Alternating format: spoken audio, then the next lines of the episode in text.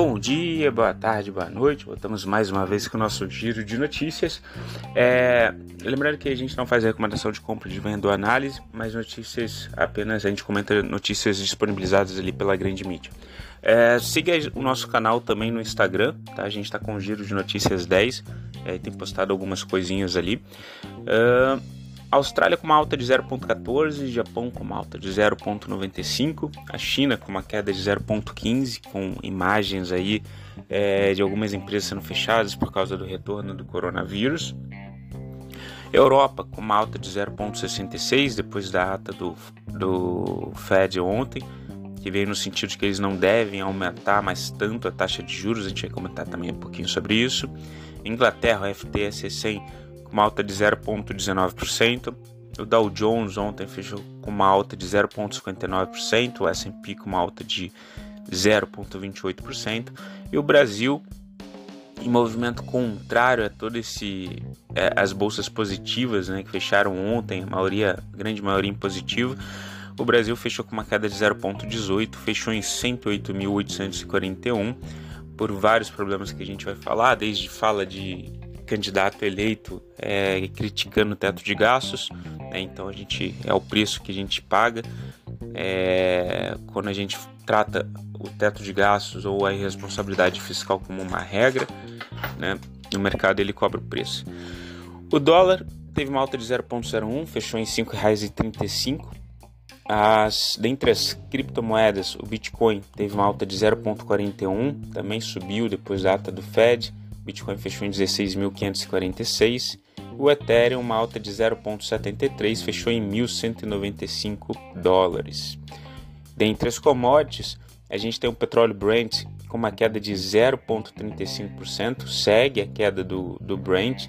A OPEP daqui a pouco vai se reunir também para falar de cortes é, novamente na produção, para tentar segurar esse preço daí.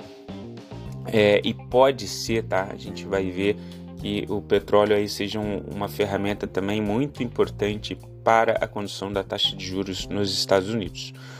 O petróleo WTI com uma queda de 0,24%, tá? E o minério de ferro em Dalian com uma alta de 1,31%, está 102 dólares e 45 a tonelada. Uma observação ainda sobre o petróleo, o petróleo ele já cai cerca de 11,4% em um mês, tá? Uma queda muito forte. Nos Estados Unidos, ontem, a gente teve então, no dia 24, né, quinta-feira, é, dia 23, né, na quarta-feira, a gente teve a divulgação da ata da, do Federal Reserve, tá? Então, com o FONC, né, Federal Open Market, e várias pessoas comentando ali uh, o que a gente deve ter de cenário de taxa de juros. Tá? Se a gente olha a, a projeção de taxa de juros futura dos Estados Unidos, ele está se segurando em 5,01, então provavelmente a gente não deve ter mais tanto aumento, como o pessoal já falando em é, cortes de taxa de juros já no segundo semestre do ano que vem. O que deve ser o drive, o que, que deve conduzir tá? É, esse corte ou não, a manutenção da taxa de juros nesses patamares provavelmente vão ser os próximos indicadores aí, principalmente o payroll, o número de pedidos de seguro de desemprego. Se aumentar o número de pedidos né, de seguro de desemprego, certamente eles vão ter que afrouxar um pouquinho essa taxa daí, porque eles querem evitar uma recessão muito forte para o ano de 2023, tá? Mas também alguns indicadores como a gente teve ali é, aumento de venda de varejo, isso é, soa negativo, porque isso é pró-inflação, isso favorece o aumento da inflação, isso a gente não vai querer ver. Tá? Mas então o Fed ele vai acompanhar agora esses os indicadores a serem divulgados e aí, o pessoal está apostando em, em um aumento ainda de 50 pontos base agora no próximo mês para a taxa de juros americana. Cripto, as criptomoedas elas vieram sentindo bastante, como a gente vem falando, inclusive ali empresas de tecnologia como a da, as que estão listadas na Nasdaq e criptoativos, tudo que é mais especulativo nesse cenário de aumento de taxa de juros acaba sofrendo. Não é diferente para o Brasil também, tá? A gente vai falar ali um pouquinho sobre o Brasil. O pessoal tira de tudo que é mais especulativo e coloca em ativos mais seguros, aproveitando essas taxas elevadas. Na Europa, as bolsas de valores elas operam em leve alta. A notícia é, de que a alta de juros nos Estados Unidos deve começar a desacelerar, traz um pouco de alívio para os investidores, mas para o outro lado, tá, a gente tem uma, um custo energético para produção extremamente alto, a proximidade com o inverno, né, e a gente tem um aumento da taxa de juros que isso daí também deixa é, a, a, as vendas né, comprometidas, aí a gente vai, provavelmente vai ter uma menor produção industrial e um cenário recessivo para a Europa em 2023. Na Ásia, a gente tem os investidores avaliando ali a volta do Covid-19, mas isso daí está trazendo é, uma queda principalmente ali para é, para a China, né, caiu 0,15%, é, junto com o Brasil, é, Shenzhen na China foram os dois de destaque negativo, o resto tudo positivo.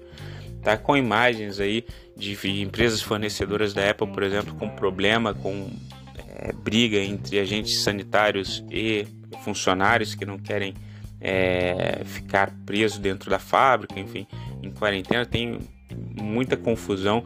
É, isso daí provavelmente vai começar a gerar um problema nos portos chineses e esse daí é um vetor que pode atrapalhar os planos tá, de redução da, do corte de juros americano. Porque se a gente volta a ter aquele cenário né, de bloqueio nos portos, de, de diminuição de trânsito de mercadorias, né, com as empresas tendo que vender menos, né, mas ainda assim, através desses produtos, esses, né, dessa quantidade menor de produtos que sai custear todo a estrutura dessas empresas, né, o custo fixo dessas empresas, então esses produtos também vão sair mais caros. Isso daí gera uma pressão inflacionária nos, uh, nos preços. Em Brasil, a gente ontem teve um, um, dia muito, muito volátil, com muita notícia, tá? Desde entrada de pedido de, de impeachment do ministro do STF, do Barroso, tá?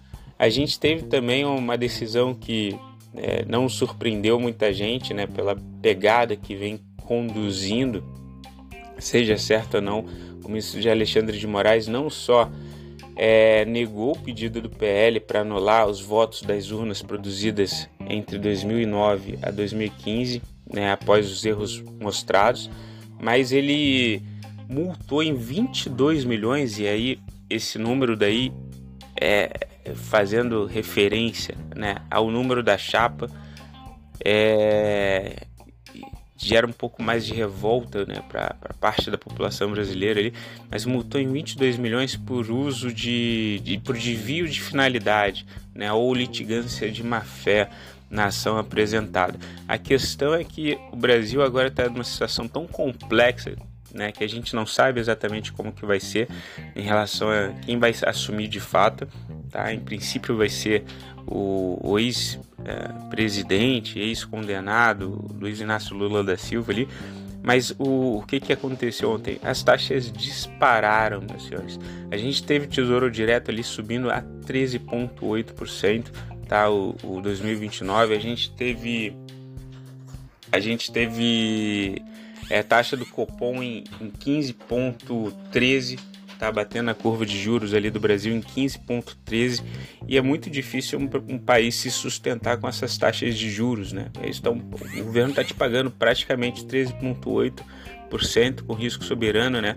Com a única forma de, de você não receber esse dinheiro é, é o Brasil quebrar, é, estabelecer uma moratória para você ficar em casa em cima dos seus investimentos.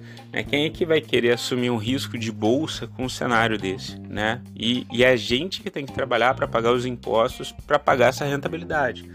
Né? Então vem da arrecadação, vem do aumento da tributação, tudo isso muito em função da fala né, do PT ali no sentido de que eles é, é chilique do mercado financeiro, que é, o mercado é muito sensível, muito mimimi, mas não.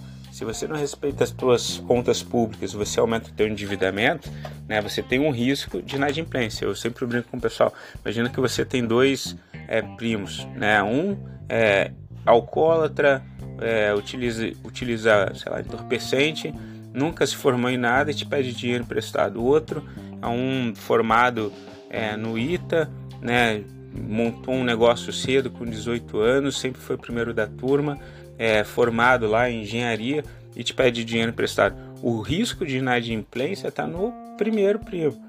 Né? Então, para você emprestar para ele, provavelmente você vai cobrar uma taxa maior, você vai cobrar garantias de que você será pago, diferente do primeiro. É mais ou menos isso que acontece com o Brasil hoje. Tá? Em relação à agenda econômica, a gente traz ali o varejo dos Estados Unidos com sendo divulgado às 10h30. Isso é importante, daí dentre aquela, aqueles pontos de atenção que o Fed ele acompanha, né? Se aumentar o número de vendas do varejo, isso daí é um sinal de que ele precisa manter a taxa mais alta né?